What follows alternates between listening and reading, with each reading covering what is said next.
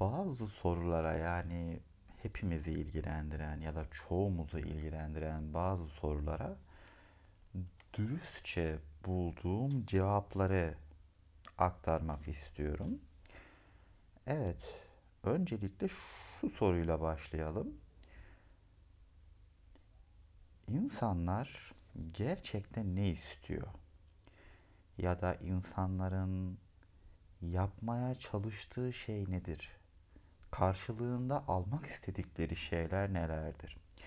Evet, bu soruyu bu soruya kendimce cevap arama çabam oldukça uzun bir e, zaman önce başlamıştı. Fakat şunu keşfetmiştim. Verdiğimiz cevapların hepsi bir kahvenin üzerindeki köpük gibi yani bir anlam ifade etmiyor. İnsanı insanı gerçekten öze götüren cevap başka bir yerde aranmalı diye düşünmüştüm. Ve bu soruna da kendimce şöyle bir cevap buldum.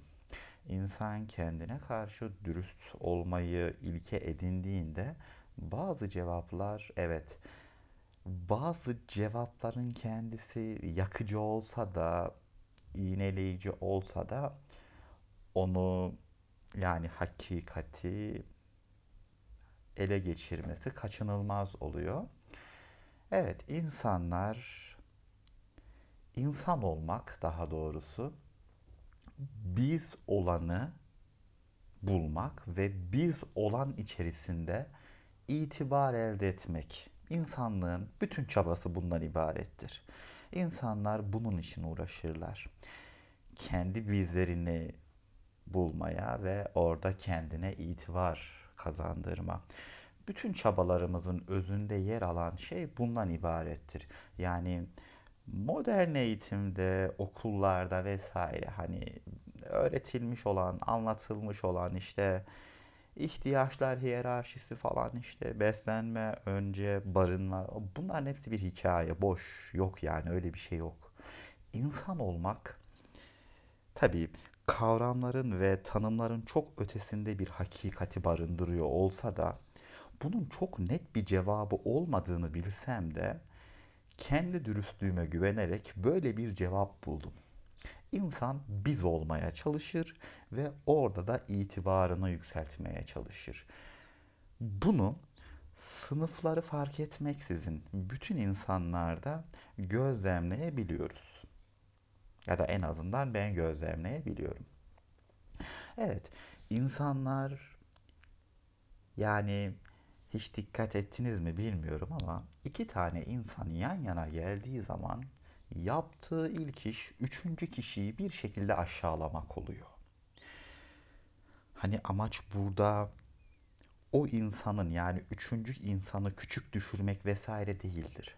Amaç burada kendi birlikteliklerini yükseltmektir, yüceltmektir.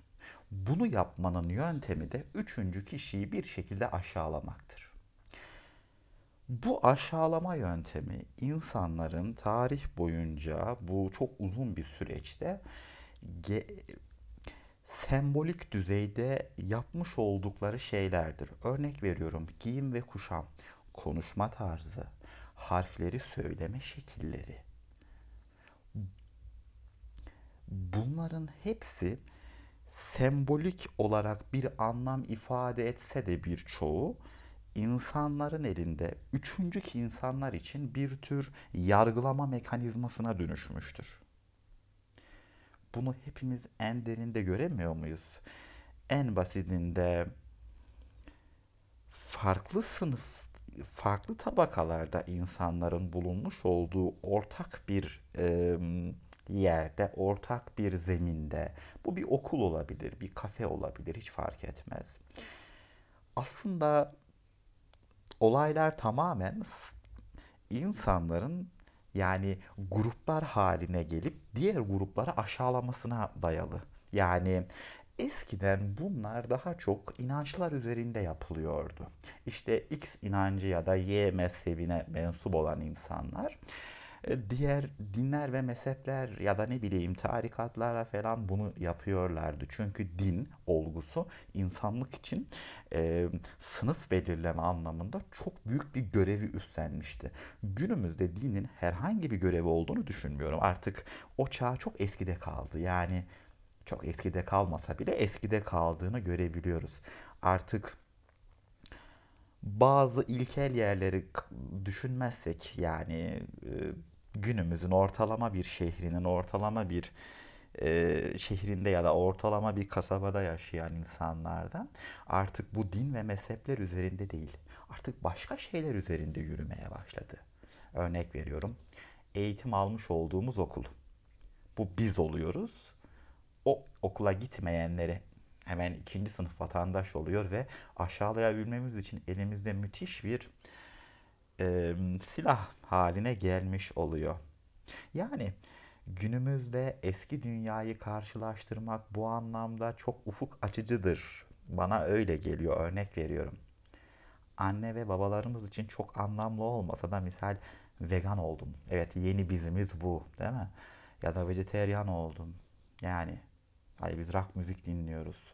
Yani e, artık bizi biz yapan ve üçüncü kişileri üçüncü kişi yapan yani onları bizim dışına iten kavramlar günümüzde çok değişti ve bundan sonra da sürekli değişecek diye düşünüyorum. Ama değişmeyen tek şey var ki insanların sürekli bir biz arayışı olması. Bu, bu değişmiyor. Yani bu benim için de geçerli. Şu an bunu yargılıyor olsam da aslında yapmaya çalıştığımız şey yine bu. Yine bir dizi yaratmaya çalışıyoruz. Yine üçüncü kişileri bulup onları yargılamaya ve onları üçüncü sınıf, ikinci sınıf yapma girişimi var. Bu insanlığın e, bu insan olmanın tanımı içerisinde yer alıyor. Tabii ki burada onlar olanları yargılamak ayrı bir şey ya da etik kurallar olmaksızın o insanları başka şekilde aşağılamak tabii ki çok farklı şeyler ama üzerinde durmaya çalıştığımız şey şuydu burada. Evet biz olmak ve birilerini bulup onları da aşağılamak. İşte size yapmaya çalıştığımız şey. İnsanlık olarak bu bu böyle çok insanların yaptığı ama dile getirmekten çekindiği şeylerdir. Hani Schopenhauer'un çok güzel bir sözü vardır. İnsan istediğini yapar ama istediğini isteyemez. Evet, insanlar bazı şeyleri dile getirmezler. Ama yapmaktan da geri kalamazlar. Evet, bu hakikat de bunun gibi bir şeydir diye geliyor bana. Ee, tabii ki bu bizi yaratmanın temel fonksiyonu üçüncü kişileri onlar ilan etmektir. Ama bu aşağılama sebebi değil de belki tarihte daha çok güvenlikten dolayı böyle bir şey yapılmıştır. Yani hep merak etmişimdir. Örnek veriyorum kediler. Yani kedilerin neredeyse tamamı dünyada hani benzer oyunlar oynarlar ve benzer sesleri çıkartırlar. Belki çok istisna ırklar falan vardır onu bilmiyorum ama insanlara bakıyoruz evet. Yani 100 kilometre kare içerisindeki insanlar dahi farklı diller, farklı söyleyiş özellikleri geliştiriyorlar. Bunu nasıl açıklayabiliriz? Bunu açıklayabileceğimiz temel, temel mekanizma evet dilimizi öyle bir hale getirmeliyiz ki üçüncü kişiler bunu anlamasın. Üçüncü kişiler bunu anlayıp konuşamazsa bir, kendi güvenliğimizi sağlarız. iki onları aşağılarız. Evet, işte dil farklılığına da bu şekilde kendimce bir cevap buldum. Şimdi buradan konuyu şuna bağlamak istiyorum. Eskiden işlevi olan ama günümüzde artık hiçbir işlevi olmayan kurumlar, eğitim kurumları, üniversiteler vesaire. Evet. Artık gidiyoruz. Gitmekten kendimizi alamıyoruz ama hiçbir halta yaramadığını da çok iyi biliyoruz. Üniversitedeki insanların eskiden otorite olarak kabul edilen öğretim üyeleri vesaire işte profesörler falan bu insanların eskiden evet gerçekten bir misyonları ve bir görevleri vardı. Çünkü eski toplum içerisinde bir kurumu sembolize ediyorlardı. Günümüzde bunlar hiçbir işe yaramıyor. Bunun hepimiz farkındayız. Bu insanlara yani saygı duymanın çok saçma olduğunu da biliyoruz ama ne gitmekten kendimizi alıyoruz ne de o insanlara ister istemez saygı duymaktan kendimizi alamıyoruz. Bir örnek daha geldi aklıma. Makaleler, çalışmalar, aylık düzenlenen dergilerde yapılan atıflar falan. Bunların artık hiçbir geçerliliği yok. Bunu şu şekilde kendimde gördüm. Gerçekten saygı duyduğum insanlar bunlar değildi. Hiçbir zamanda olmadı. Bir makale yazarı, bir dergi editörü vesaire. Bunlar değildi. Hakikati anladığını düşündüğüm insanları sevdim hep. Ve aslında bütün insanlar o tarz insanları seviyorlar. Hakikati yakalamaya çalışan ve onu dile getirmeye çalışan. Hem kendine karşı hem diğer insanlara karşı dürüstlükte sınır tanımamaya çalışan insanlar. Bu insanlar da her zaman bilge ve bilen rolünü üstlenen hep onlardı. Ama bulunmuş olduğumuz koşullar gereği o insanlar değil de evet günümüzde üniversitelerle ya da kurumlarla karşımıza örneklem örnek olarak dikilen bazı insanlar bizim öğretmenimiz olmak zorunda kaldı. Onlar tarafından eğitim almak zorunda kaldık. Bıyık altında onları hiç sevmesek de, onlara gülsek de sınavlarına girmek zorunda kaldık. Ve yani bu ikilem günümüz insanı için büyük bir problem diye düşünüyorum ve artık bu dönemin sonuna geldik diye hissediyorum. Yani artık e, ya üniversiteler kurum olarak gidecekler yani e, çok büyük bir restorasyon geçirmek zorunda kalacaklar ya da yeni bir çağa gireceğiz gibime geliyor. Yani artık üniversite, sınavlar vesaire bunlar artık eskide kalmış kurumlar gibi. Peki yeni de ne olacak?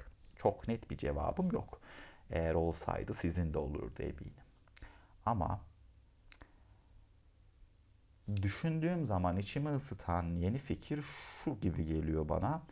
Ali Nesin'in yapmaya çalıştığı şey belki yeni eğitimler ve yeni kurumlar olacak. Kim bilir. Evet 10 dakika konuşmak istemiştim. 13 dakikayı geçti. Birden çok konuya girmek istemiştim ama sadece iki konuyla yetinmek istiyorum.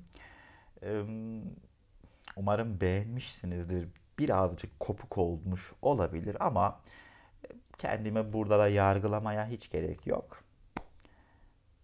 Dinlediğiniz için teşekkür ediyorum.